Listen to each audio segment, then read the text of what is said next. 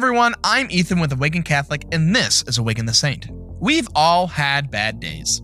Days when we're worn out, or discouraged, or so unmotivated that just rolling out of bed in the morning is a struggle. Nobody is immune to fatigue, but some show it less than others. Today we celebrate the feast of St. Gotthard of Hildesheim. He was the kind of guy who would never take a sick day, even when he was actually sick. Gotthard was born in southern Germany around the year 960. His father was a servant of the canons at Niederaltaich Abbey, and as a result, Gotthard was brought up in a religious environment. He made the acquaintance of several bishops and even Archbishop Frederick of Salzburg, who was so impressed with young Gotthard that he took him into Rome and gave him the position of provost. He was at this time only 19 years old. Within the next 10 years, Gotthard had become a priest. Around the same time, the Benedictine rule was reinstated in the abbey, a reform that Gotthard would strongly advocate in the future. When he became an abbot, he ensured that the rule was kept without fail and was so constant in his practice that he earned the admiration of St. Henry,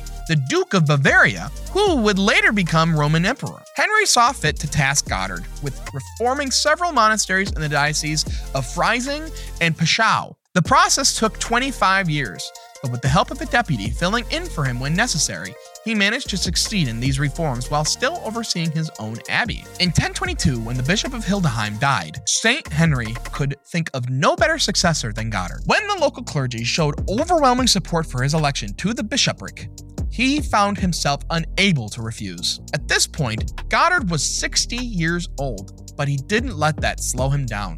He oversaw the founding and reconstruction of numerous churches, as well as the creation of a hospice where the sick and poor could go for rest and treatment. He had a great love for the ailing and destitute, and an equally powerful dedication to the education of young clergy, for which he founded several schools. He continued his works of charity and remained a champion of strict adherence to the Benedictine rule until old age, and the rigor of his efforts finally caught up with him. At the age of 78, he fell suddenly ill.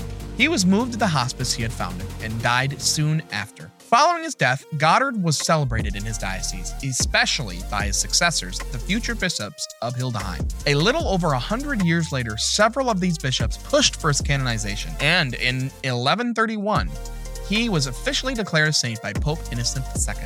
We should avoid overworking ourselves if we can, but even if you're stuck with hard work, it doesn't have to be just a chore. Countless saints, even when they weren't in a profession, spent hours in prayer and fasting. The simple act of offering up our sacrifices to God can give them meaning. As long as we remember the redemptive suffering of Christ, any kind of work can become something worthwhile. St. Gotthard, pray for us.